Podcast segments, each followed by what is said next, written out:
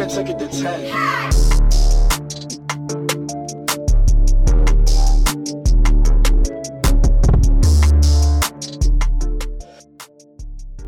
All right, let's get into it, guys. What up? What up? This is your boy Carl Cherry. I'm here with Trent Clark and Jon Tanners, and we are the Rap Pack, episode two. 2020.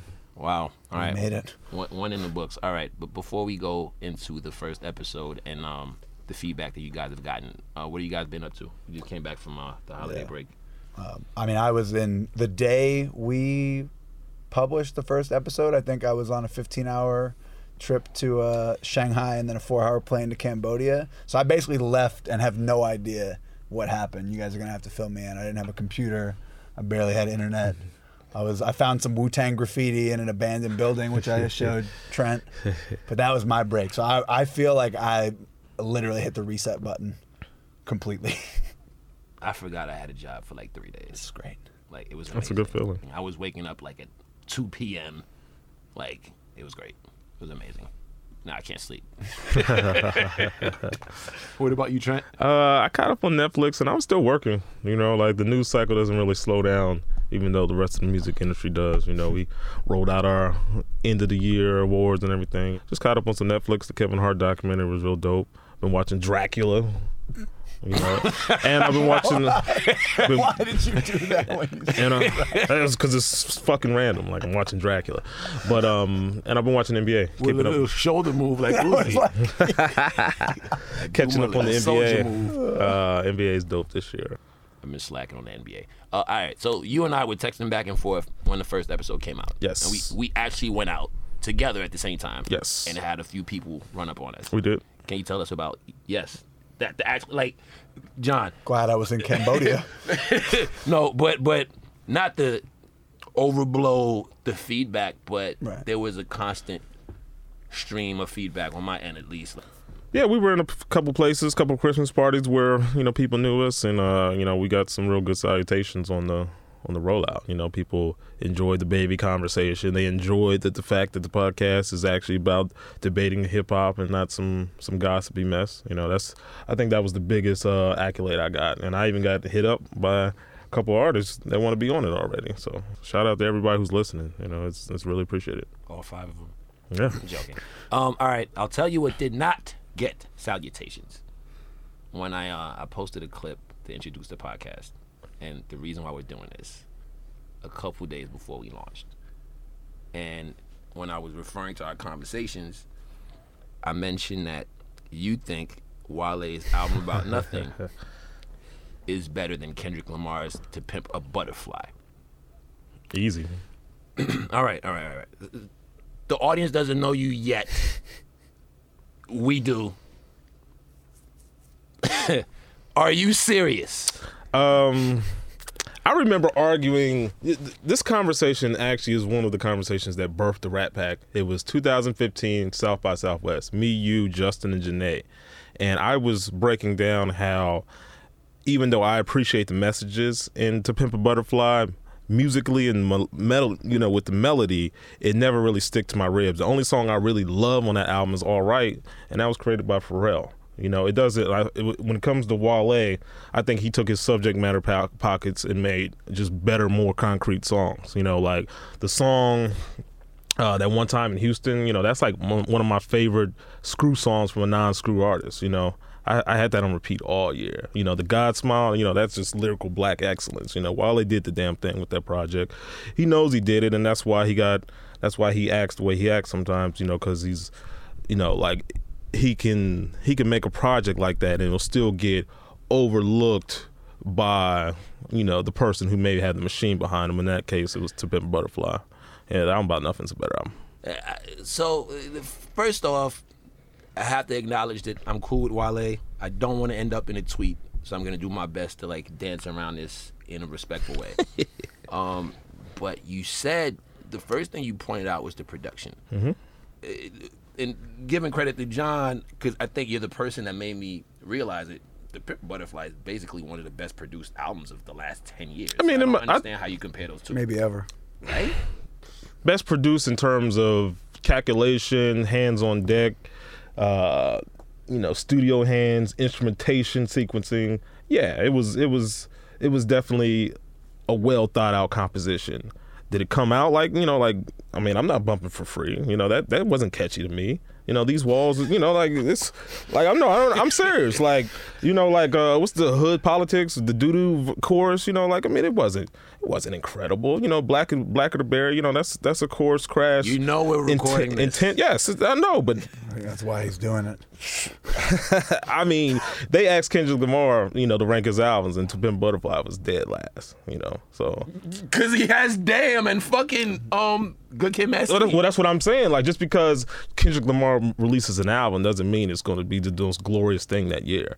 Like that was To Pimp Actually, Butterfly. it does. I think he kind of stepped into Kanye's lane when he drops an album. You just assume automatically that's it. I Just like give it to him. that was my number three album that year because I had Dark Sky Paradise as number one. Are you sure you don't have the albums mixed up? hmm Dark Sky Paradise, the album about nothing, To Pimp Butterfly, that order. Like I don't even listen to Pimp a Butterfly. I, I re- I've listened to it plenty. And I know the album very well, but it's not it's not one of my How- favorite you- compositions. You don't listen to it, but you know the album very well. because I because way. I had to study it. That's what I, I work in this space. You know, I had to had to know what was going on. Like I can't can't debate an album if I don't know what, what's on- what's on the contents. you know what's crazy? When things are so obvious, when things are this obvious, I really have a hard time debating them. I don't even mm. know how to like mount my defense of To Pimp a Butterfly, except to just be like, "Are you fucking crazy?" Yeah, it's like I mean I saw I saw Punch yeah and I saw Punch's comment. You know, it did uh make it to the Library of Congress, and like I'm not taking anything away from you know the precision and the, you know the attention to detail that was put in the album, but I mean like how you how you find over DNA like there's no song on that album that's touching to me DNA or even Mad Black City. and Berry? It, nah, nah, it's like he like he like he he he made a, he made a like I said he made a crass aggressive You said political crass. yeah very crass you know it was straight to, you know he was, it was a gut punch you know but it you know it didn't have a lot of finesse in it. You know like I said DNA yeah those are better sound records than the stuff that's on To Pimp Butterfly. You know like it's Mortal Man's not it's not as good as a Tupac song you know it it it, it has that you know it has that stink but you know it's it's not Tupac you know like that's not that's not one of my favorite albums of the decade I'm a Seinfeld stan, so I feel like I wanted to love the album, the album about nothing. I What's think your it's issue with both it? Good ideas, but To Pimp a Butterfly is just better executed. You gonna leave me alone in this defense? I just I'm not even sure what to do. I mean, I think for me, like I went and revisited uh album about nothing recently. That was great. And, I, and admittedly, like I'm not as much of a Wale fan, which I'm probably as those words exited my mouth, I'm gonna regret almost immediately. Uh, but I definitely was impressed on like a revisit. I thought as you said, it's like it's well executed, it's well sequenced. But to Pimp a Butterfly to me, it's just like it's essentially a jazz album with rapping on it. The the production is super dense. It's incredibly kind of woven together. It's not an easy listen. It's probably the most difficult body of work in Kendrick's entire catalog. I think that's why it doesn't really like it requires many years and many kind of uh, repeat visits back to the record and digging through it to me you know it's got a depth that very few other rap albums period have now does that mean it's a better album i don't know it's a subjective thing like there are elements of execution no, it's not. that Shit ain't better. let me backtrack a little bit. So, I think that from an execution standpoint, the what's phenomenal about To Pimp a Butterfly is that out of this kind of chaotic process, which is sort of in some ways reminiscent of how an OutKast album might have been made or how My Beautiful Dark Twisted Fantasy was made. All these different sounds, all these different players, all these different voices come together to create something that's one person's vision.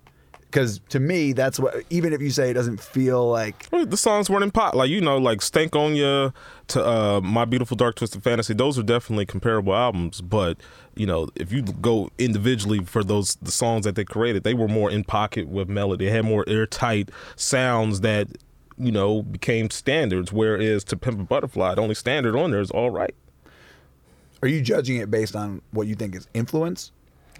Well, I mean, Or just on actual- Well, I mean, the uh, actual- 'cause you can't really- You can't not- really diss his. inf- Like I said, everything Kendrick touches now, like he he's got the spotlight, so he is influential no matter what he does. You know, he comes out in a in a ge- geisha mask, and you know everybody says, it's, like, no, he got he he's So he's you're gonna on, tell Thundercat his bass lines are bad? no no no Thundercat was was cool. It's cool. I like, I was, like not, I'm not dissing the album. Like I never. And I'm not. And I'm I not. never- well, either. Like, Yeah. I, like I, you know, it's funny. It's like that was also a weird time. I remember that. You know, that year, or it might have been. Yeah, no, it was 2015. Mm-hmm. Lupe put out Tetsuo and Youth, an album that's Oh, basically yeah. completely forgotten to time. It's super well executed. It's got some great records on it that stand out on their own. It stands out as like a, a well sequenced body of work. Basically, just completely forgotten. And I think that the album about nothing suffers from the same thing. You said something at the beginning of this that the machine was behind Kendrick that year.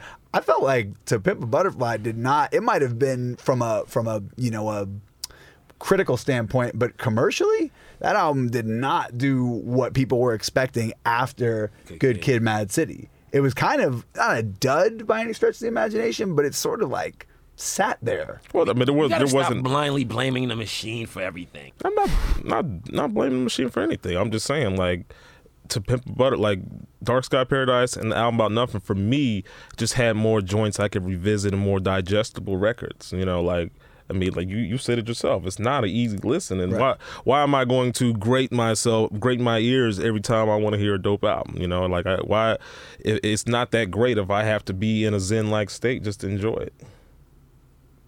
I think that's debatable. I think that if that were true, a lot of jazz albums wouldn't be worth listening to.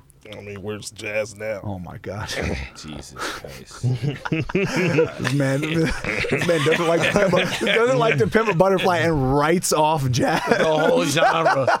And I listened to Kind of Blue the other day. Now it's so cool. Like when you when you walk around, like just listening, like like Miles Davis, whatever, you feel like you're in a Spike Lee movie. But that's neither here nor there. I'm old. It's kind of here and there. Because To Pimp a Butterfly is the closest an album has come that isn't a Public Enemy album to being a Spike Lee movie. It sounds like a Spike Lee movie. It sounds like a. Spike Lee movie. it's not that crisp. It's not that smooth. It's definitely not that smooth. Spike Lee joints are that smooth. The, yeah, I mean, yeah, you having Bradford Mar- Marsalis, you know, Terence uh, Blanchard on there. Like it's, it's, yeah, it's it's nice, crisp, cut, cut and dry jazz. You know, nothing, no no staccato, nothing crazy. like what's the, what's the for free interlude? on, Um, to Big Brother number two. This dick ain't free, bitch. You know what I'm saying? Like like that's not dope. I just enjoyed this little, whatever this. The rapper hands. jazz hands. jazz hands. Jazz hands. Yeah. All right. So, in conclusion, because I'm speechless. Um, Third best album of we- we- 2015. The source used to be the Bible, right? The source has the the best uh, album rating of all time in hip hop, and you still read the source as of 2012. Yes. So, give me your mic ratings for "To Pimp a Butterfly" and the album about nothing. That's a good one. Um, to to Pimp a Butterfly, both of them get four and a half. How? Um, like I said, t- t- to Pimp a Butterfly was my pros for Temp- to Pimp a Butterfly is the risks and the ambition for that album. You know, like yeah, it wasn't commercially successful, but just to have the gall, you know, to sample the Isley Brothers, um, you know, I respected him for n- being a rapper who everybody, you know, who's, who's popping. You know, he just did uh fucking problems with ASAP, so you know he's a rapper. But you know, in- instead of He's a rapper with Section 80, overly dedicated. What do you mean? but but no, he's he's he's arrived now. He's a star now. You know, he wasn't a star good when Good Kid dropped. Now he's a star, and you know he, you know he wanted to he wanted to make something meaningful. So I, I respect that. When it comes to the album about nothing, like I don't think he missed on that album when it came to tackling the subject and you know creating structures of rhymes and you know really really digging into you know the cleverness of the sample versus the song. Like you know like the go deep girls on drugs you know that, to me that's just really really thought you know it's really really smart. You know it's a strong it's a strong album. Usher Bo- usher and Jeremih bodied their performances. The seinfeld you know like you know that's that's that's that's that type of cleverness that does get you four and a half mics. Okay, so sorry. I will say, I think s- like the fact that streaming wasn't where it is now is going to affect the way we remember a lot of these albums. Because I feel like with actually both of these when they came out there was a lot of conversation around each of them but that wasn't necessarily mirrored in the commercial success right? There was a lot of conversation around pimp butterfly there just by the nature of getting Jerry Seinfeld after all those years there was a lot of conversation around the album about nothing right. but there weren't necessarily those commercial moments on either one of them that get forced now when you have albums that come out where a song like DNA, which might not necessarily be an obvious single, gets a video. It's the first song on the album after the intro, and it just kind of takes off. Well, it wasn't as commercially successful as Good Kid and Damn, but I think it still sold like three hundred thousand. Oh no no no no no! Make no mistake, it, it did well, and I think I think All Right eventually went gold. Like there are a bunch of gold and platinum singles off of it, or at least gold. But because streaming wasn't as developed as it was, that was a lot of that was still reliant on radio driving a song Yeah. rather than yeah. make the song mm, Right. You had to have the song in the song or bust. And I think that's something that Wale has really suffered from over the years. He's kind of become one of those like you know he has to go and get Jeremih and do the radio record rather than people consuming his music as bodies of work as the album about nothing demands. which is crazy because you know he didn't he doesn't rely on that when it comes to his mixtape. Totally. It's crazy. All right, so same rating. So that means you think the album about nothing is only slightly better. Yeah. I'm still mad, but I feel fine. all right, let's move on. All right, uh, 2020 is almost over. It's like what midway. I said it's almost over. Yeah, I'm just joking Yeah. because like Yeah. the fuck, like, I guess, yeah. like it's just like in a flash, right? That's true. Um, but there's a lot of music to um, look forward to this year. Um, what are you guys' most anticipated album? Whatever Kendrick drops. Surprise, surprise. Yeah. Really? Yeah, I mean, we're talking two albums ago, so he's he's improved. he's improved since then. Improved? It actually has, which is crazy. But no, I'm looking forward to whatever he drop. Um, you know, because he's still like we're going to talk about this later on in the show, but he still's he still's make he still's making hip hop on a higher level, and I want I want to repeat that he's making hip hop on a higher level. So I'm looking forward to whatever he's dropping. Anyone else? No, we'll see it. We'll see. We'll see as it comes. Like there's a lot of un, unannounced rumblings. Yeah. Well, I have I have I have a list of a few, and some of them are based on on the Coachella lineup. I'm gonna go to the notes here. Um, so I'm very curious about this Mac Miller album. I feel like there's heard it. You heard it? It's good. Yeah. I mean, it feels like It's really good. You like swimming? I think it's better than swimming. Swimming's cool. I think I think from it, I haven't lived with it. Right. Yeah. Listened to it twice. Once in the studio, once in my own space. It's a finished album.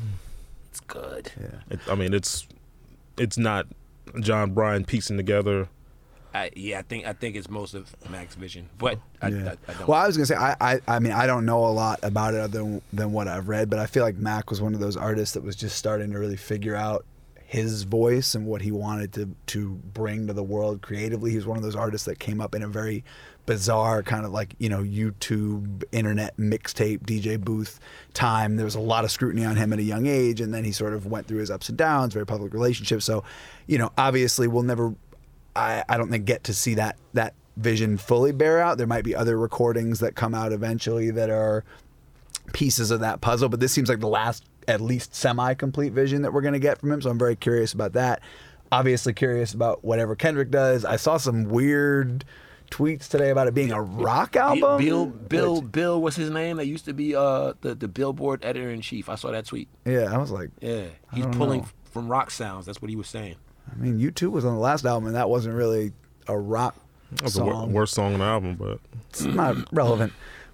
Lil Uzi Vert, I'm always curious about what he's gonna do. I love Futsal Shuffle. I Can don't you know. guys do the shuffle? not No. yet. Not yet. Not yet. I can't dance, okay. but that should be probably predictable. It looks fun. Um, You know, they, this is one. You know, some dance. I'm like, eh, I can't wait for that to be over. It actually looks fun. Yeah, I mean, he just always looks like he's having fun. So I like that. Just it's infectious to me. And then, based on the Coachella lineup, I feel like Denzel Curry's probably going to drop something else. He just I feel- did. I know, but I think that if you have that moment, you're probably going to do something with. It. He might just drop some new music around it, but I feel like having that as a sort of like you know exclamation point on the year, and that album is. already- I mean, I don't remember exactly when ZUU came out, but it was long enough now that Yeah. the attention span is shortened. We could do with a new album. Uh, I mean, I'm really excited for whatever slowthai does next. I know we were. Come on, man. I mean, that's not even like that hipster. Really? All right. You know. I mean, we'll see. And then I don't know. I don't know if Jid is gonna release anything, but I feel like he's due for another. It's been almost two years since DiCaprio two. That long. Was that in 2018? Was it I think it was. the end? Huh? Yeah. Or You know, late. He's right because he But- um last year was on Revenge of the Dreamers. Yeah. Yeah. So I feel like that's he's somebody who I feel like, especially with getting Coachella, is poised to make that leap and the Revenge of the Dreamer stuff. Like he's definitely primed. So Got I would Grammy imagine, too, huh? yeah, I would imagine if you're planning around Coachella, he's gonna have an album out. So that's who I'm kind of looking for. And obviously, there are gonna be people that we have no idea are recording albums right now that'll airdrop them eventually. Um, I made a joke that we all look like underground rappers right now, but I'm ash- I'm ashamed of my answers because they're like super typical. I mean Kendrick, obviously. Like I can't wait to see where he's going. I think he's in rare air, like three albums in a row that are just masterpieces. Contrary to what this guy thinks. I gave gave it it four four and and a a half half mics. I'm curious to see where Drake is going. I, I, I think he needs you to sit a already year know. out, man. He said what? I think he needs to sit some time out. Like I think he needs to I think he needs to go back and give us music that's just going to change our life. Like I mean he's I mean he's he's Zach LaVine, you know, he can Zach LaVine? that's my favorite player in the NBA right now. He can he can just he can Who's- just toss it up. Jesus Christ. But I mean he's James Harden. But I'm just saying Zach like LaVine is like they're both working Zach magic. Zach LaVine is not an all star. He's never made the all star team. He's gonna make it this year. He's an all star this year. Um, but no, that's neither here nor there. No, but I'm t- I'm just saying like it's time it's time for some classic Drake music. You know we we we've you know we've we've had some good records. Even like I listened to More Life not too long ago. It's sound you know he's he's been he's always been feet you know just keeping his hand on the pulse of what's hot and everything. But it's time for him to you know really set that mark once again. You guys watched the Rap Radar interview? Mm-hmm. Shout out to B Dot, shout out to Elliott. Um, was dope. He mentioned in there that 40 just wants him to make that 10, 11 Mm-hmm. song album that will give him a shot at, you know, the perception of a classic or whatever. And he was like, he's struggling with I it. I'm like, balance. what? What are you doing? I need just, the just balance. do it. Yeah, just do it. You know, and actually just that has needs to let Forty just ha- handle the album. You know, like I know he's the artist and he's a damn good artist of curating his own sound, but you know sometimes he might, might need to trust somebody or just work with somebody. You know, and, and get it to because. Because what he's describing is not being able to pull away from the studio. Well, I just need, need to add this, and then okay, and we need more singing songs, and that's why you get a bloated Scorpion album. Can I throw this out here?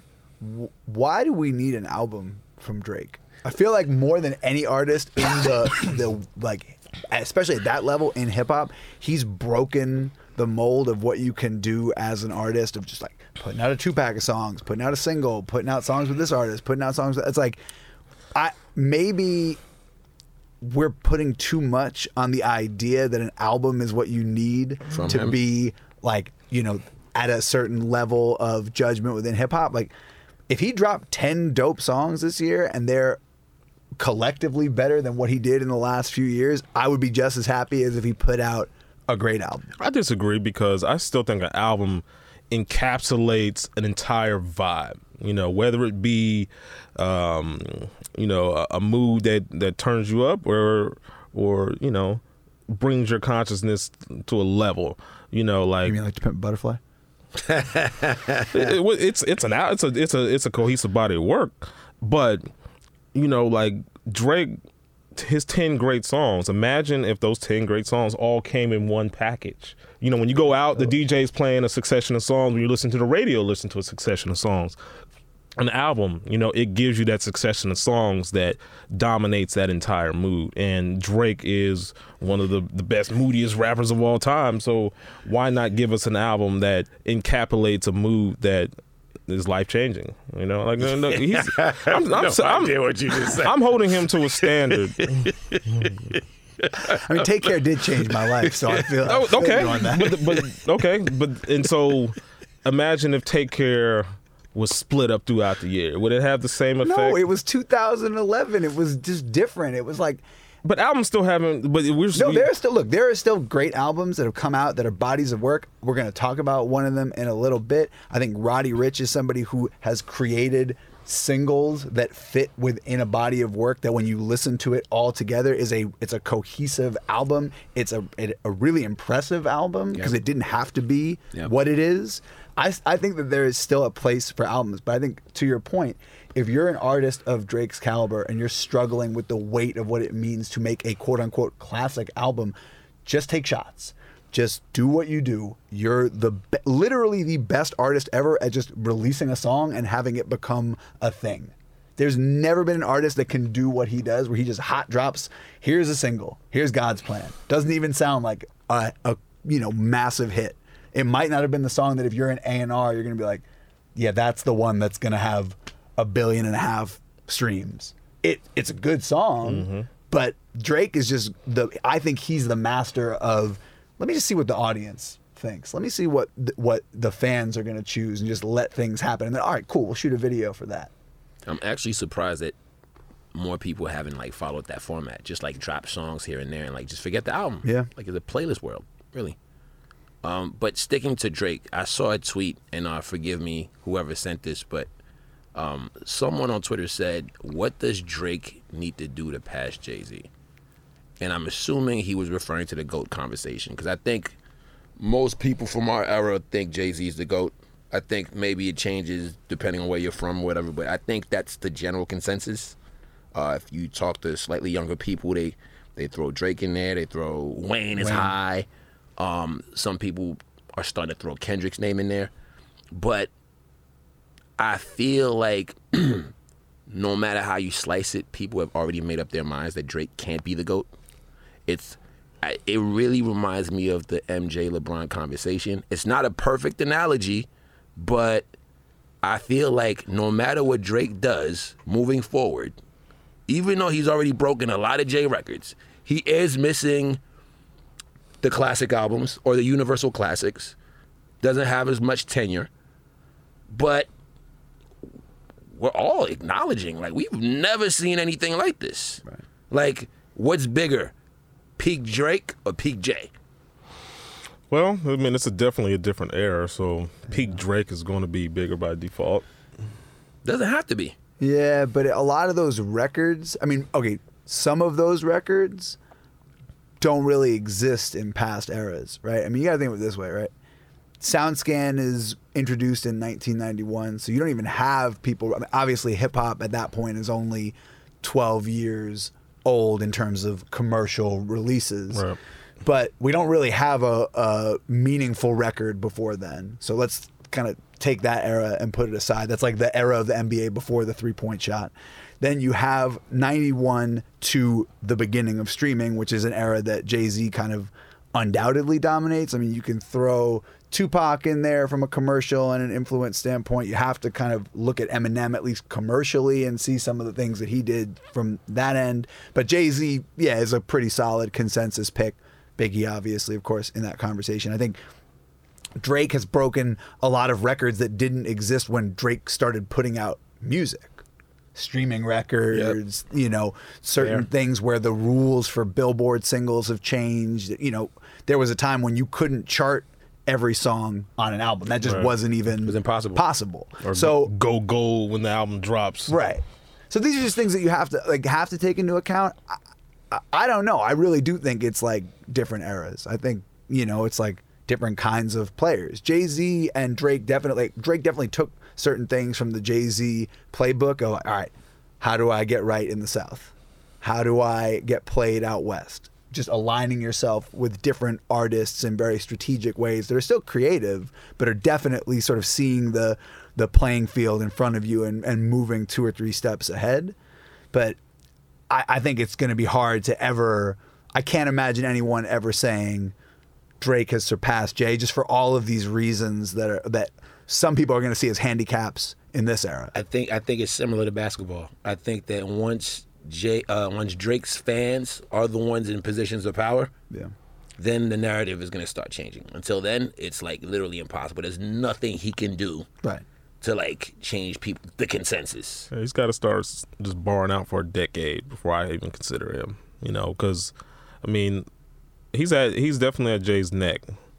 You know, in terms of damn near any statistic you want to think of. But I mean, what why I crown Jay Z the goat is you know the cleverness in the rhymes, and he was able to, you know, make these you know commercial viable records while still spitting, while still rapping. You know, he Drake still raps.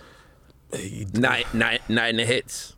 yeah Is that what you're saying? yes Okay. Yes, and and, and you know, and to to be able to do it from a pure hip hop standpoint, you know, I know hip hop evolves and everything, but you know, taking you know taking the stark lyricism out of it, you know, um, to me, is a handicap.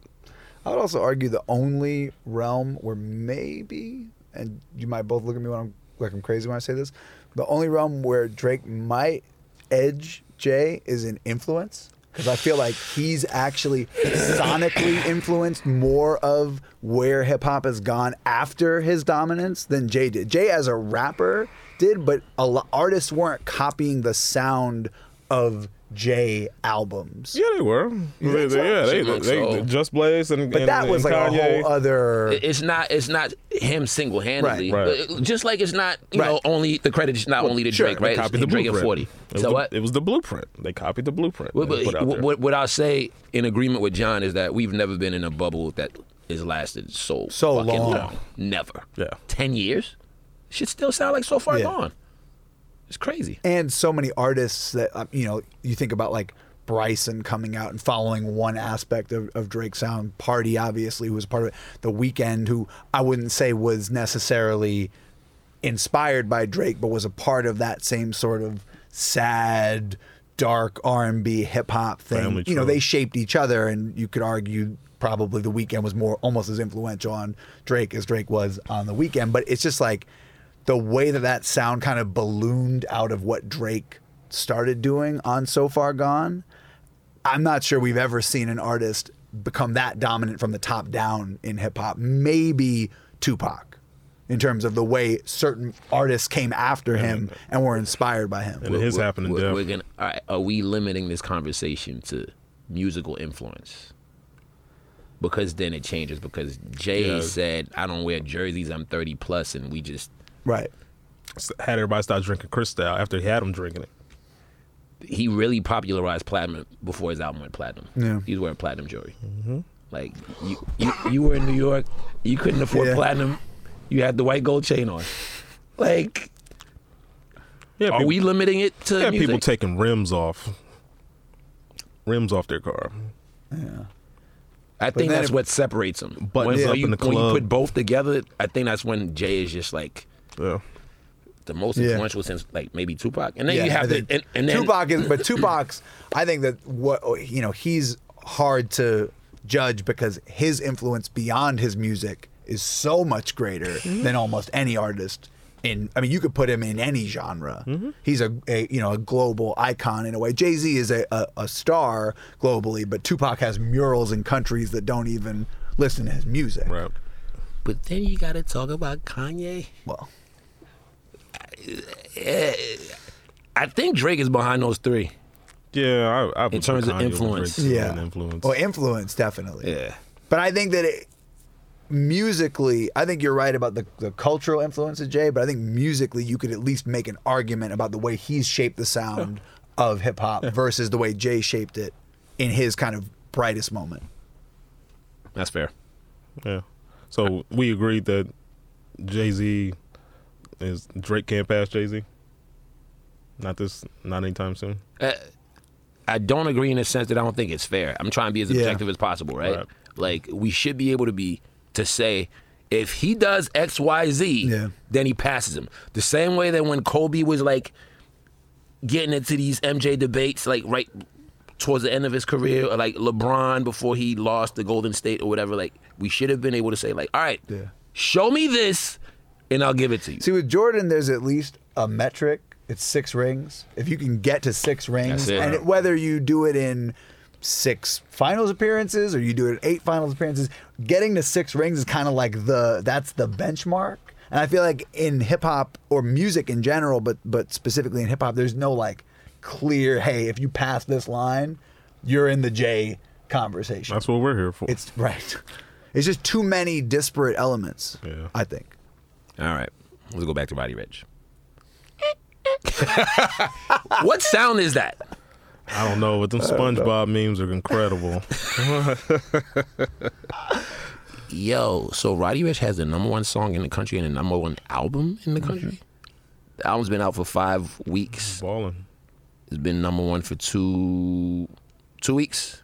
Not straight though, not consecutive, but it, it's been It came number- back? Yeah, it came back this week.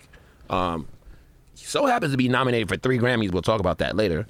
But um, he it, it just feels like he's off to an incredible start, and there's more singles to go on that album. He could easily last the year with this album. and he's definitely going to put out more music. I mean, just based on the way I feel like the model now. I don't know if this was necessarily all DaBaby, but I feel like now labels and artists alike are like, all right, you can put out music that feels meaningful to people, that's different from the sort of cookie cutter music that that was sort of filling playlists and you know streaming bait, so to speak. You can make albums where you're really rapping about bait. things and put out a lot of music, and your audience can handle it. I heard some Roddy Ricch music originally when they first played the album for me. And there's a couple songs that didn't make the album that we Same. heard. And the songs that were left off are crazy. And they're coming. Yeah, and I'm sure he's made other songs since he put the album out. Oh yeah. I'd, I'd actually be open for another project from him in six months. He doesn't need it. Yeah. I know, but at the same time, you know, when you're when you're building an audience in this space, it's it's a feeding frenzy. Yeah. You know, and and like you said, the fans can handle it right now. Yeah. I think also, especially because for all the fans that already know who he is, there's a whole other portion of the public that has no clue who he is. So once the the energy from Ballin and the box starts to crest, putting out more music on top of that, like you look at how much bigger DaBaby's gotten, not only since Suge broke out, but since the last time Yeah. we talked to him. Yo, we talked about getting the baby. We reached out. By the time we confirmed, he got bigger. By the time we confirmed, or we taped, he got bigger. By the time we put out the fucking episode, he was bigger. It was fucking Yeah. insane. Mm-hmm. And now he's even bigger and more. And I think that's what's going to happen to Roddy. I mean, it depends on what comes out and what happens next, obviously. And there are a lot of things that you can't control, like the way you know the internet latches onto something and turns it into SpongeBob memes or whatever's going to come next. But I just think it's almost inevitable if he puts out more music that's as good or better as what he just put out. All right, well, what do you guys like about the record? I mean, I think it's one of the first albums from this generation of rappers. So rappers who are sort of in their late teens, early twenties, that's approached like a body of work Yeah. with singles on it. There's transitions between Yeah. songs. Yeah, and and there's to me he just has a uniqueness sound. You know, like there's there's no other Roddy Ricches out, and you know I'm not gonna shoot shoot any shots at any rappers right now, but I can I can group several rappers these days. You know, several of the new artists. You know, it's it's easy. You know, they're clones of each other, and they just came out. But you know, Roddy Ricch is is one of a kind, and I respect it. I think what's cool about him also, and he's talked about this, is like you can hear bits and pieces of Young Thug in what he does, some of the melodies, some of the beat choices. A lot of young even. thugs out there. A lot of young thugs out there, but not a lot of young thugs who take that and then apply it to telling their story. I mean, there's something like uniquely LA about him. It's in the language, it's in the you know the imagery, but he's doing it as a kid who grew up listening to Thug and Future. You know, I like I rem- this is going to be a really weird comparison, but I remember a lot of people piling on Desiigner when he came out because they're like, "You're from New York, you sound like Future. You're basically a Future clone." It's like, the fuck do you expect? He's an 18 year old kid in 2016. Like, yeah, he sounds like Future. Yeah, they were playing Tony Montana on Right. Hot 97. So when he was I, I up. feel like there's something about to me, Roddy Ricch and and particularly sort of you know what he's done with with Mustard on on Ballin, and I'm blanking on the name of the record on. Um, his album, but bo- on both of those records and on some of the other things like PETA, he raps, but it's also melodic in ways that like he kind of It's almost brings together R&B. both generations. It's almost R and B. Almost. No, no, no. What? Almost. Yeah, it's no, it's it's it's it's a sing songy like it's it's it's still rapping. It's but melodic, but you know what the difference is? I, I feel like the the transitions when he goes in and out of like straight up rapping and being melodic are more abrupt than Drake or Bryson who like just goes seamlessly in between like the spectrum or whatever. But almost R and B feels a little I don't know. You you, Fucking you made a face like you kinda agree with him. So Sometimes. Cash App. What? It's it's it's it's a little R and B ish. he was offended. I feel like it was the Breakfast Club or or something like that that called him like that that referred to his melodies like nah I be rapping like yeah. you know the, the the one thing about him that's not specific to this album that really draws me in is just the urgency in his voice. Yeah. like you could tell he's been through some shit. Like uh, it- I, I don't want to say it reminds me of Meek, but Meek is the only other person I could think of that when you first heard him, it was like Jesus Christ. Is I, I remember looking for that word. What is that word I'm trying to find to describe Meek's delivery? And I'm Mike like, Mike ready. urgency. Urgency. It's just like Yeah. you feel it. You guys kind of answered it indirectly, but what do you think his ceiling is? I mean, I, I think Coachella is going to be interesting this year because there's a lot of rap on the lineup, a lot of different kinds of rap. But I feel like that's always a moment. You know, obviously only a, a portion of the public goes to Coachella, but it's consumed as content on different sites, and you know, it's live streamed now.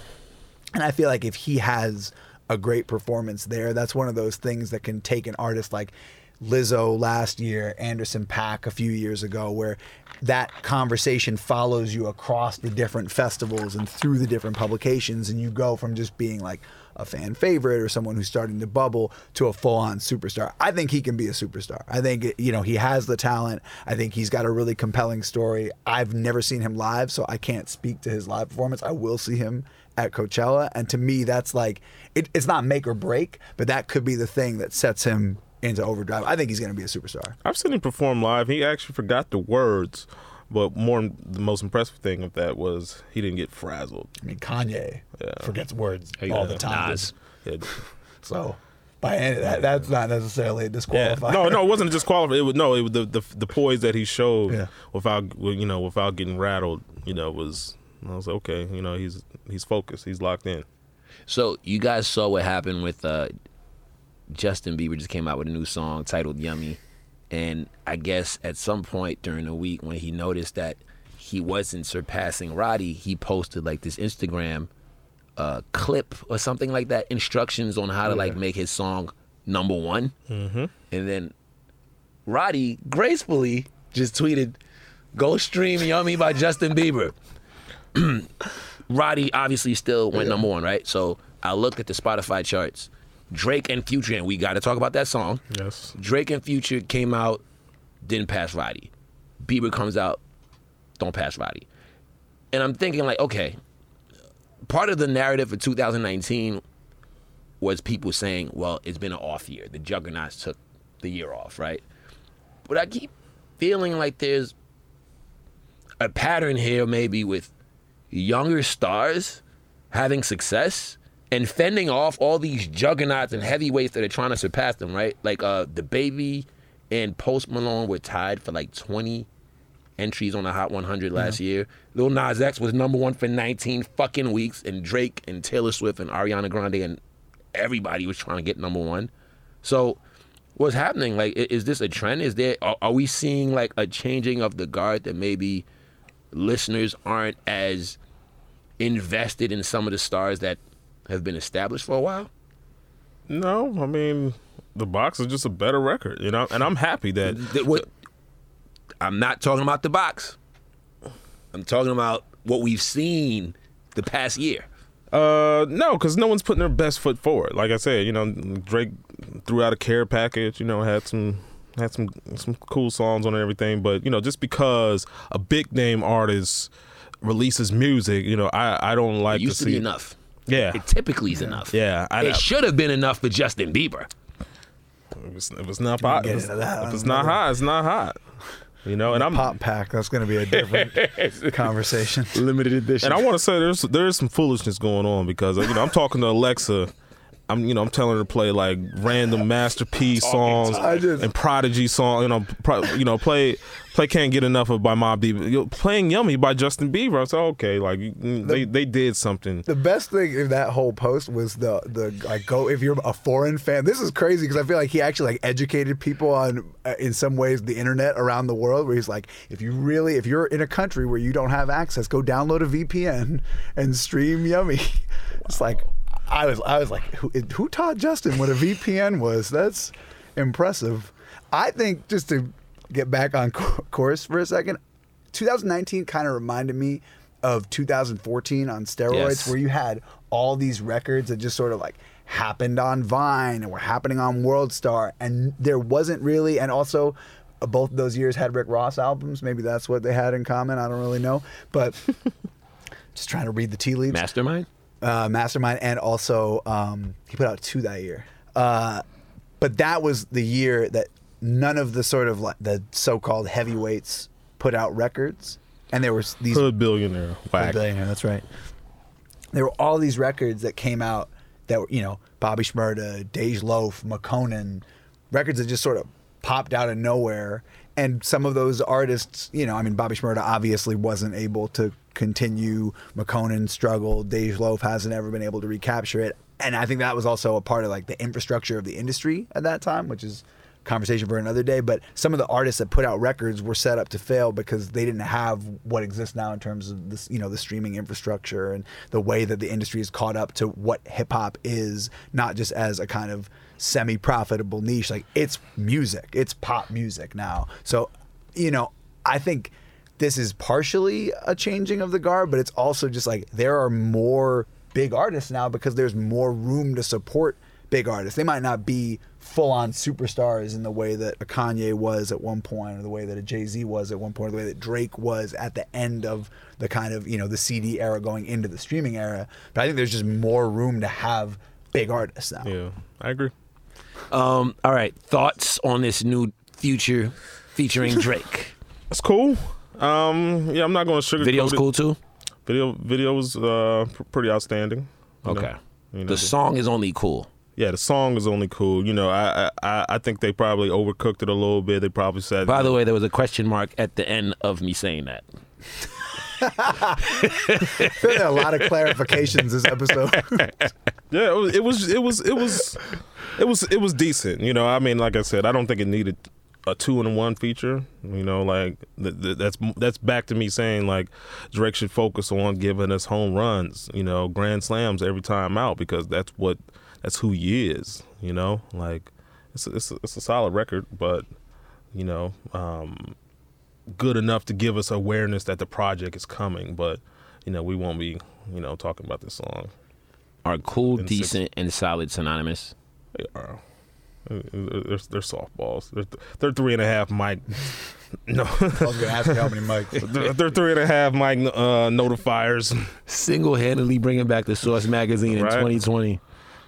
I feel like we got a Drake song and a Future song. I don't feel like we got a Drake and Future song. And so that for me, it's Really good point. inconclusive.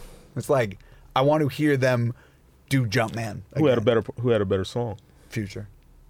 Think so? Yes, Y- but I'm y- also, you know, I'm Hipster dry, adjacent. So come on, Uh, but wait, but but the internet, everything I saw, they go as far as saying Drake got washed, which sounds a little extreme. That's very Yeah, extreme. extreme. Drake went Right? first, so it was set up for Future to, you know, bring it home. But, But I'm, not, I'm also not even sure what like Future washing someone on a record means because it's not like it's not like Control where you're like Kendrick came in and you know just cleared the room out.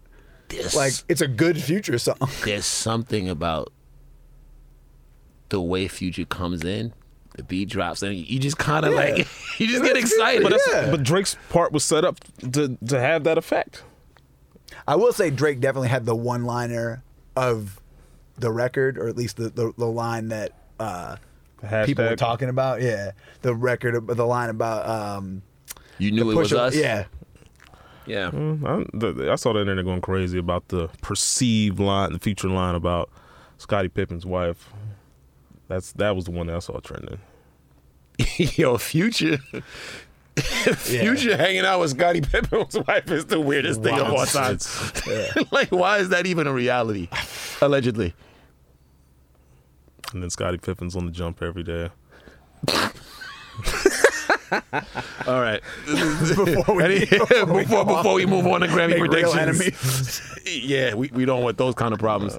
Anyway, so final consensus, inconclusive. Uh, give me the album. Yeah, let's let's and and I would I'm going to be very hard on this album. You know, I'm like, No shit. but who are we talking about? You know, they they are the, the leaders of today, of right now, and they, they shouldn't just give us just hey, we went in the studio for two weeks. Here it is. Like like make make something. You know, make something substantial. Make something memorable. Do we think? Because this is a, a a a future song, a future song featuring Drake, but there's all this talk about what a time to be alive too. That's not been confirmed. We don't No, know it what's hasn't coming, it hasn't been confirmed. so we don't know. Uh, they're- but they're obviously they obviously hear the rumbling. They're playing into it. You know, they're teasing it on Instagram. So I think it's coming. That would be the best idea for either one. I think they both Oh, need it's- that right now. Yeah, it's I don't think Drake needs anything I was about this in life. but it's a sound business decision. yeah, totally. All right, so uh, part of the uh, narrative at the Grammys the last two years was like uh, hip hop representation, right? The, I think two years ago it was uh, 444 and Damn. Last year was like Cardi B, Black Panther, Nipsey, uh, Pusha T. Uh, this year, to the earlier point, was kind of an, kind of an off year. So, how do you guys feel about the hip hop representation this year? I'm sick. I'm sick of the representation.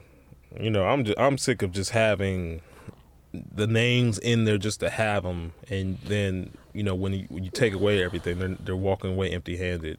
You know, so uh, the rep- representation this year is on par for the course. You know, it has all the media darlings in it.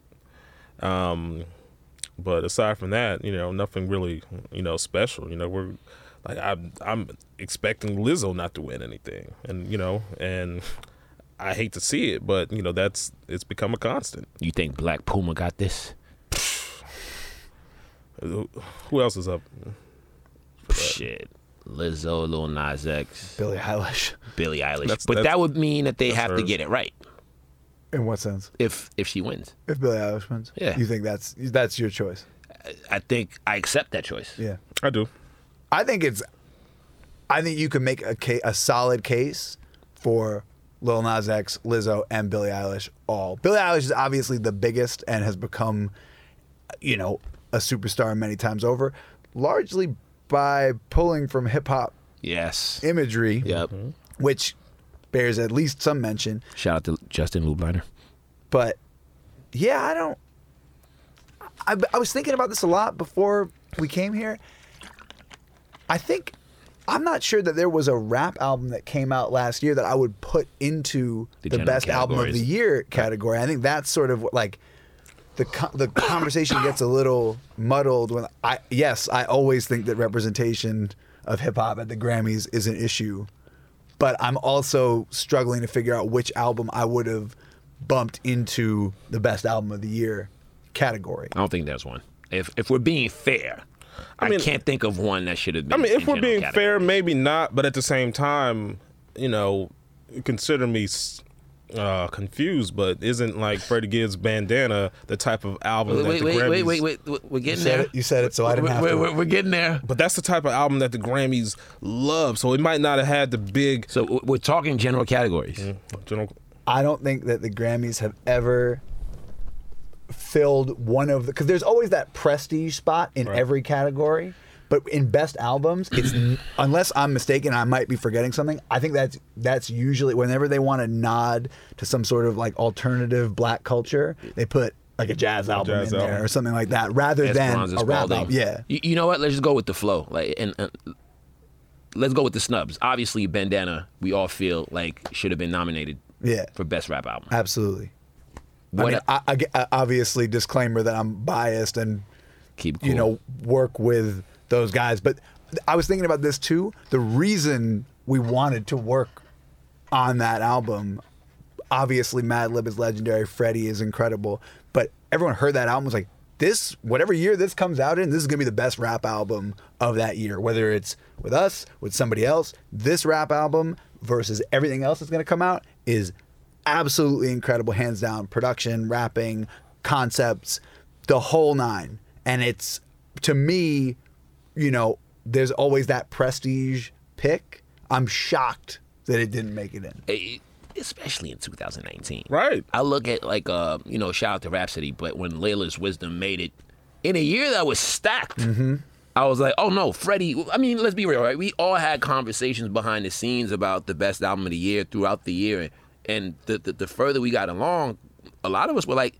Yo, Bandana has a shot. And you could mm-hmm. tell Freddie was working on the visibility and doing all the right things to have a shot. Press was unbelievable. Yeah. Videos were solid. It, it's just, I mean, the Grammys hate hip hop.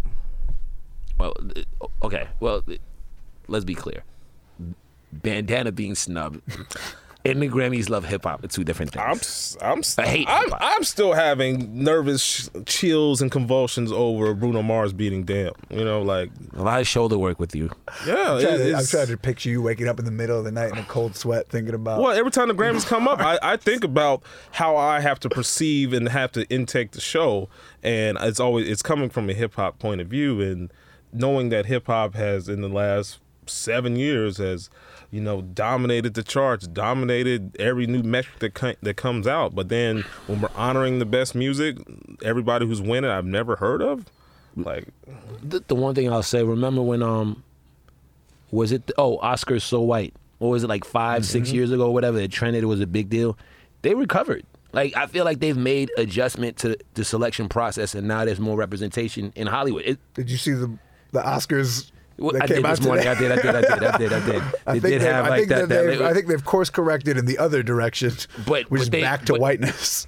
but you could tell that they made adjustments. Yeah. I don't see the Grammys adjustments. yeah, Which I think is funny because knowing some of the behind the scenes movements, you know, there is a push to bring younger voices into the fray, at least in the hip hop categories, you know, Uh, from the voting standpoint. Now, obviously, there's always uh, a lot of political maneuvering about what gets into which category. And I feel mm-hmm. like this year, there might have been a little bit less of that.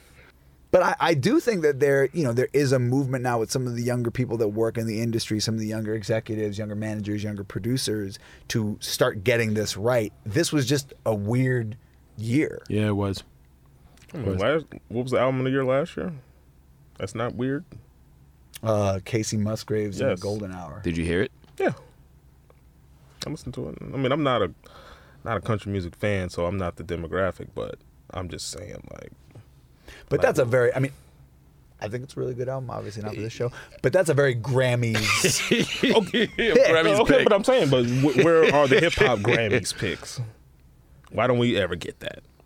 Last year was weird though, because I remember, I remember, uh, what was it in general categories? Uh, Black Panther, and I remember feeling conflicted. and Cardi was Cardi, right?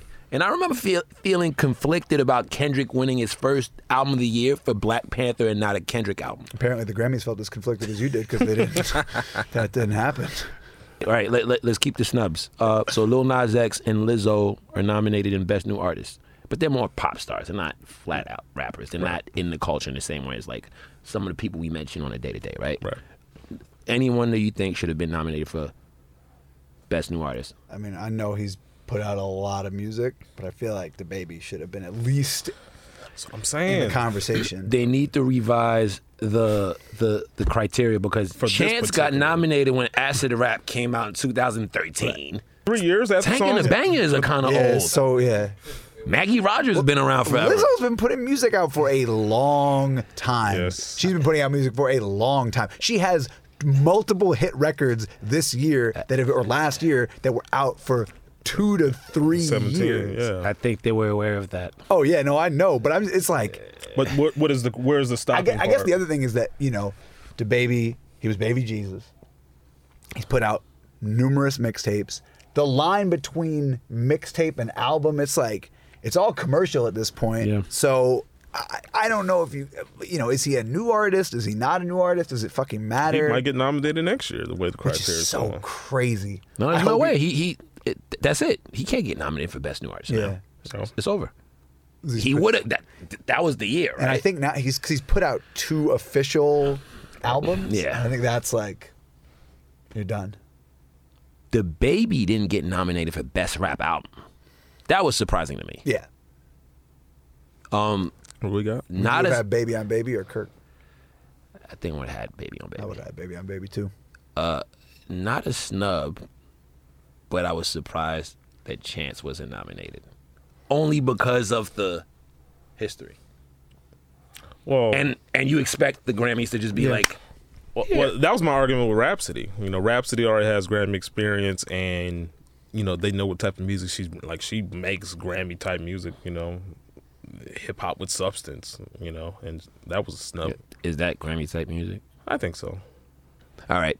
Let's go through categories, right? And um for each I'm gonna list the nominees and then I want you guys to tell me who you think should win and who you think is gonna win. Let's do it. All right, let's start with best rap performance.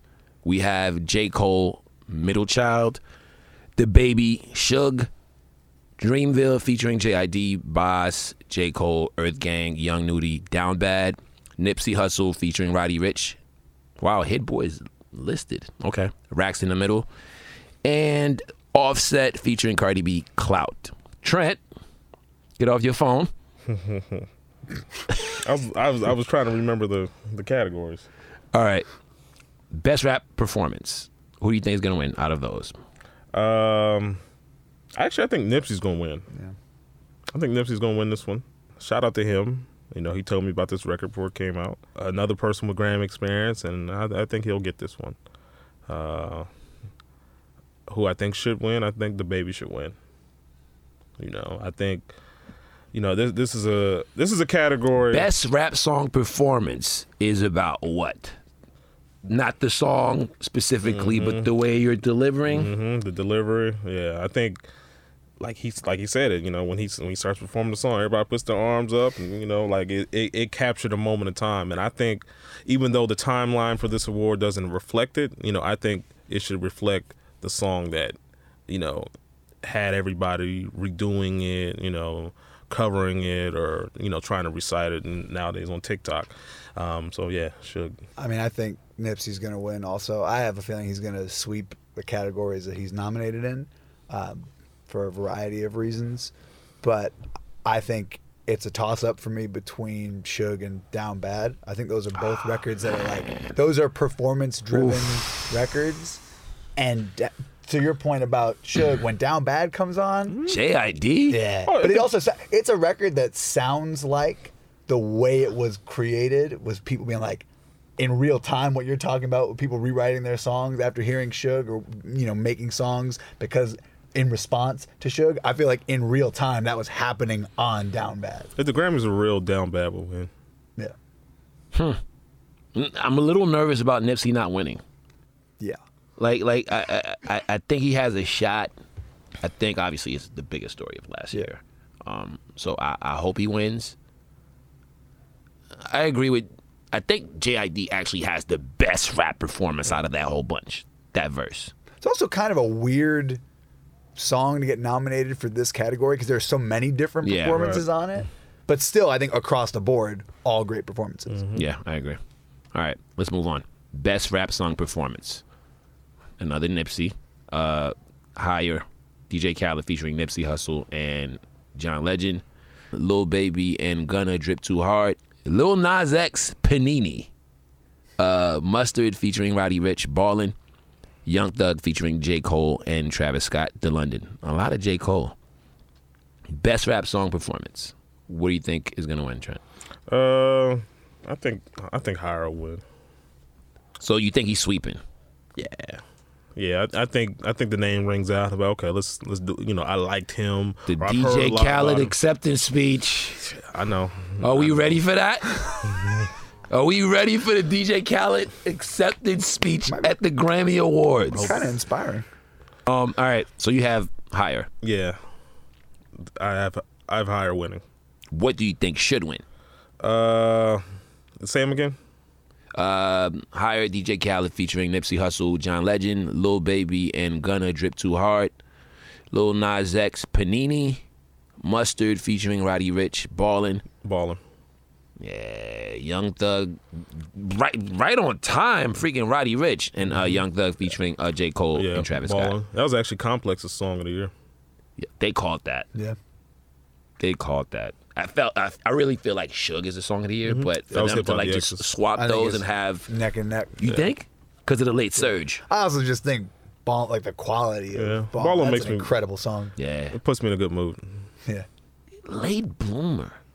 I do think it's higher is gonna win, and I think Ballin should. I also, again, as usual, I feel like I have to like disclaim myself every now and then that Panini is something that Day trip. people that I manage Yes. worked on, but also That's my number two. that. But that to me, Panini's fire. but no, no, no. I, I mean, obviously I agree, but but also, I think it's a little bit weird that it's in best Rap rap, song. song performance. It's a pop song. Yeah. I hope Nipsey sweeps, so I'm gonna go with higher. I think, yeah, I think this might be the first time in the podcast that we'll ever agree. First and all only. three of us. Yeah, all three of us. We we overlap. Yeah. I don't know what we do. Devil's, de- devil's advocate for a second. We're all giving a lot of credit right now to what we think the Grammys are going to do, which is award Nipsey across the board. And I feel like anytime anyone is this certain about something hip hop related at the Grammys, something fucking weird happens. But remember what I said earlier? I was like, I'm a little nervous about Nipsey. Right. I feel like we're maybe we're too confident. Maybe we sw- like switch picks right now and be like, yo, No, no, no. I, I think we I, we got to stand with. Uh, And look, yeah, obviously, I'd be thrilled if Panini won, but I think the story is big enough, and I even I, a lot of the photos. they that- need this. They do. They need Grammys that. do. They need that story. Grammys don't need anything. The- no, I'm just the Grammys are. You're right. You're the, right. the bad press would probably mean well i don't think it would mean more views i think it just keeps kind of going down but i'm not sure what the grammys need All right. Moving along. Uh, best rap song.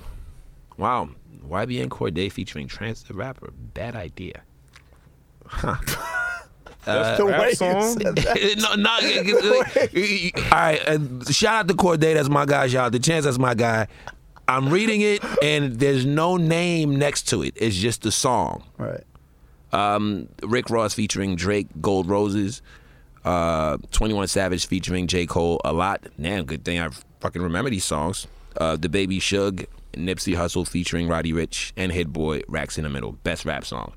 We're all going for Nipsey again? Yeah. Gold Roses is so fire. gold roses oh i was hoping you were going to say that So that's the best rick ross song and maybe the best drake song in a while Yo, I once listened to Gold Roses for 30 minutes straight. No exaggeration. I is had the shit on. not pleased. Yo, I had the shit. I like it. I looping don't love for a it. half I'm- I'm, straight. actually yo. surprised. Huh? I'm actually surprised. I don't love it. love that record It's Fire. I love that That's record crazy. Phenomenal rapping. It's a vibe, as the kids say. It's okay. Are you But- doing this on purpose? No, I I like the song. I don't think it's one of Drake and uh, you know what my favorite Drake and uh, and Rick Ross song is. free spirit No, What? I can't even remember. The, it's the it's the one I can't even remember the name of the song, but The it's Rihanna, the Rihanna line? Yes. with dollar bills, dollar bills. Yeah, that one. Shit is fire. That's my favorite Drake and That Rick shit Ross is song. fire. Stay scheming. But yeah, that's number two. But the the the, the Made Man dollar bill on top of you know that shit was just Maybe this hard. some real hipster adjacent behavior but free spirit and lord knows from me are in a category Lord over knows up there. and the rest of it is They here. haven't missed. Nah, nah, they're What, they good. got five songs? Six? five Aston or Martin six? music, yeah they're good together. Yeah, they're, they're incredible. All right. Best rap album Dreamville, Revenge of the Dreamers 3, Meek Mill Championships, 21 Savage, I Am Greater Than I Was. I never said that shit out loud. um, Tyler the Creator, Igor, YBN Cordae, The Lost Boy. I don't, shout out to Cordae. Listen, there's a lot of disclaimers. Can't offend my political connects. I'm gonna feel like, you know, I'm picking on him. I feel like he's the only person who has no shot in this category. This category is a disgrace. It's, god damn it's just, just You're referring to best rap album. yeah. these these these candidates are just subpar. All right, so rip it up and, and recategorize. no, what would you? No, what would you nominate? Uh, For 2019, knowing what came out, what should the category be? You get five slots. Uh, well, I would keep the Dreamville album, Okay. okay. the Freddie Gibbs, obviously, and that's and that would be my winner. Rapsody Eve, Grammy Food, give us the GoldLink album. What? I'd put it over the Cordae album. GoldLink.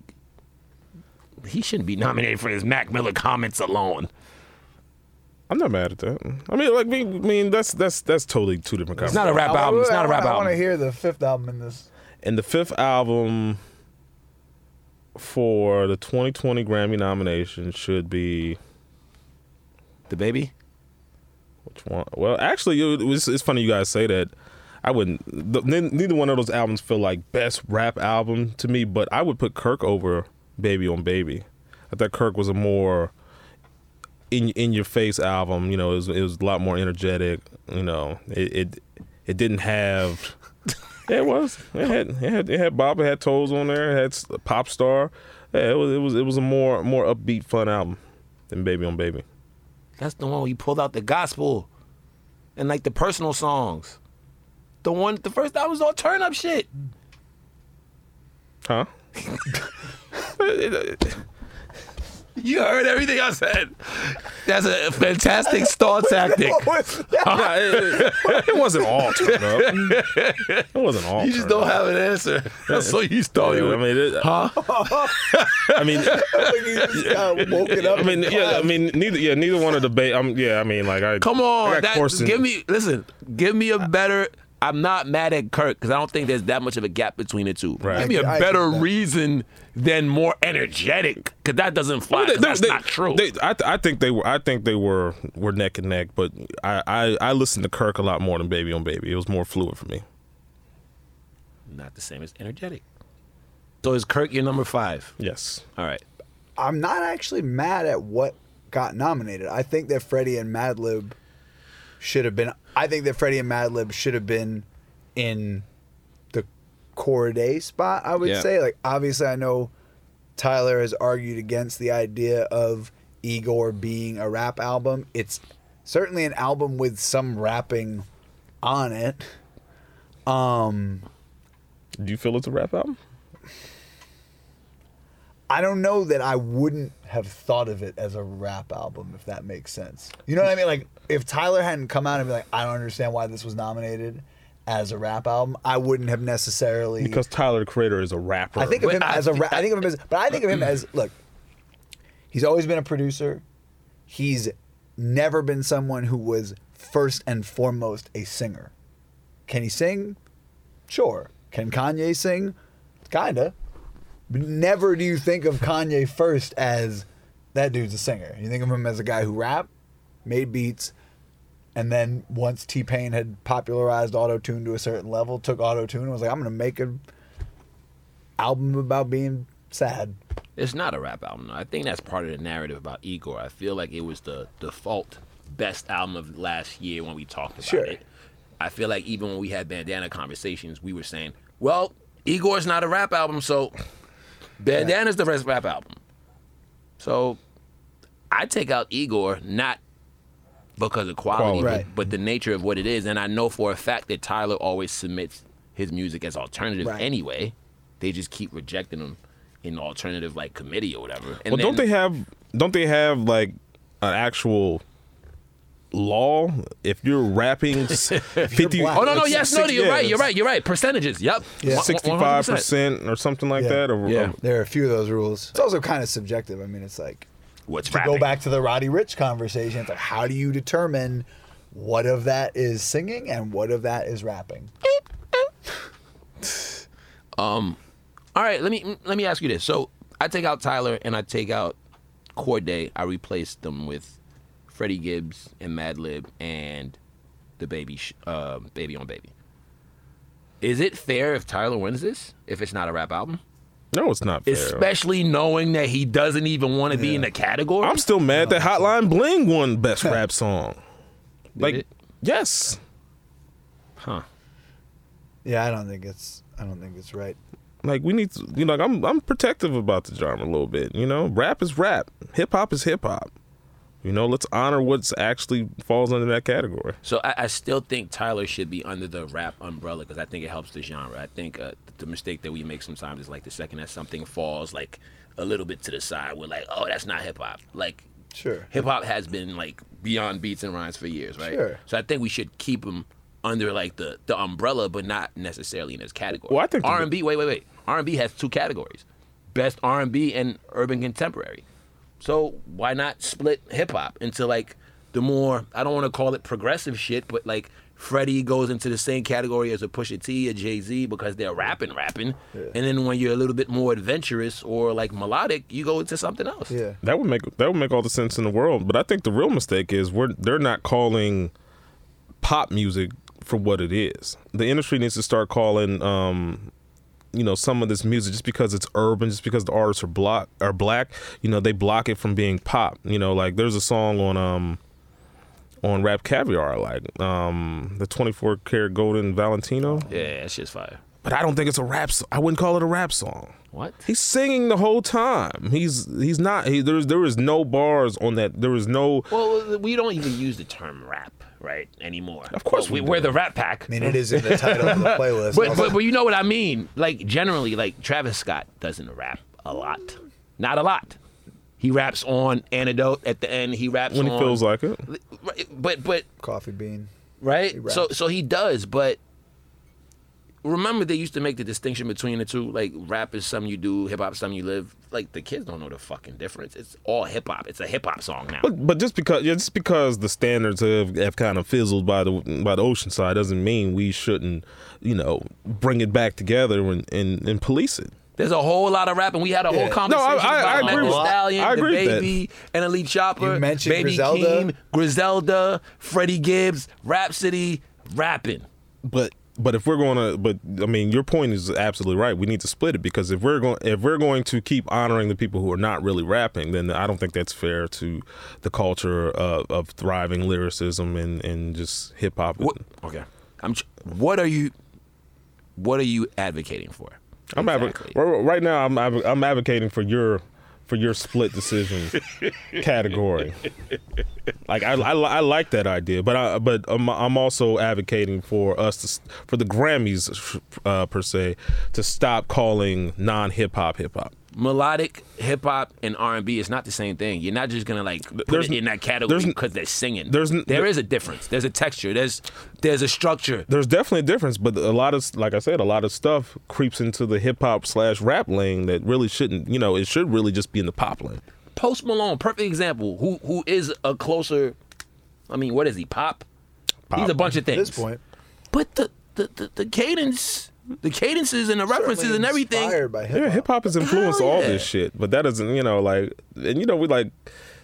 It sounds preposterous, but Ariana Grande is towing that line. It's not preposterous What- at all. what Seven line? Rings is a fucking is Soulja basically Boy a rap ripoff? I mean, yeah. But but here's the thing, right? As experts, I think we're we're able to make the distinction and draw the line.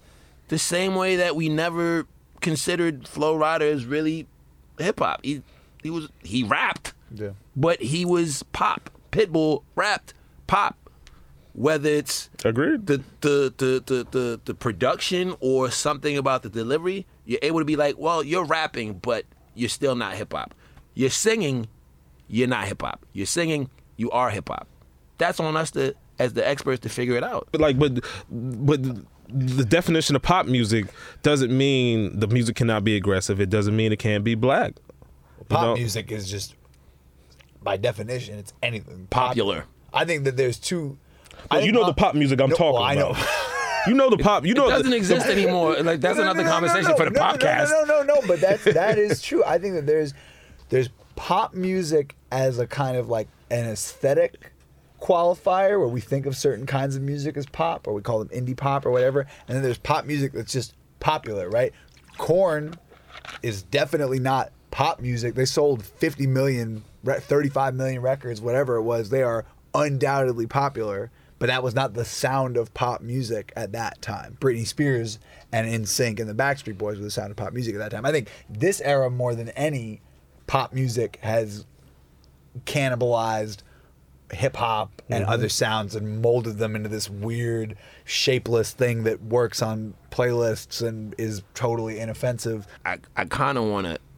I would like to try to figure out where your line is, because if you say 24kGoldn Valentino is pop, mm-hmm. then what is right on the line of what he's doing on that song and is hip hop? Because let's be real, the line is blurry as shit. Right It is now. What's 808s and Heartbreak? Pop R and B, R&B. pop R and B. Tra- uh, they what was that? What was that? What was that? Uh, What was what was that? they used to have a. They used to call the tried to call the Weeknd and PartyNextDoor or Oh, something. PPR. Yeah, yeah. That PBR. Oh my yeah. God. big big PBR and B guy? Hipster. is that what it stands for? Pop R and B. No, it's PBR like the beer and B because PBR is a cheap beer that hipsters like. Who created that? Hipsters. Yeah. Oh, that's amazing. For the record, I don't like PBR. I'm more of a natural wine guy, but that's neither here nor there. It's my hipster cred for sure. Shout out to Joe Scudder. I used to Joe drink- I drank a PBR with him before. Oh wow. Okay. All right. I don't think we're gonna get anywhere. I think that's Oh, this- Weird, weird flex, but okay. This is. I'm, I'm I'm definitely protective of it though. Little, little, We but- all are. We all are. I think you're just where. What confuses me is like the, the song that you picked out of all songs. It's probably It's- just the first one that. No, that, that that I said I like this song, but I can't call it hip hop. This particular joint, I cannot call it hip So hop. you think it's pop? I do. Uh, It, it it's it's popped it's pop in 2020 2019 shit we never heard before you know like you said the definition for pop was was bastardized to being bubblegum you know but that's not by definition that's not what pop music is Here's the thing. I- I don't think the same way we're protective of the genre and letting people in, other genres are too. That's why Tyler never made it to the alternative category. So I agree with you. Maybe it's unfair to just like, well, just because it comes from a rapper, especially because his ambition is to make something completely different. But also, there is still credible rapping on it. It doesn't make up the majority of the album, but he's someone who is a great rapper. He's also a singer now, and he's an incredible producer. He's one of probably one of the most underrated, or at least um, I think less celebrated producers in hip hop on a, a mass scale. If he wanted to make records for other people, I think he would have had hits for others in the way that artists, you know, like Pharrell and Kanye did, where they took their sound and brought it to other people. Tyler just hasn't really done that in the same way. I think he would be as big as anyone. But, you know, he's just he's an ambitious artist. I think it's it's obviously this also calls for me to mind the like the, the history of rappers being like, I'm not just a rapper. Yeah. I'm an artist. And it's you know, it's like I get what's meant by that. That sort of that idea of an artist encompassing something more than just rapping, which Tyler does. But I think there is something great about just being a great rapper. Like Freddie Gibbs is just a great rapper. And he's never he's not demeaning about the idea of being a great rapper. All right. Okay. Did we finish, did we finish the category? We, I, I think we did. That's it for episode two of the Rap Pack. This is Carl Chery. I'm Jon Tanners. Trent Clark Till next time.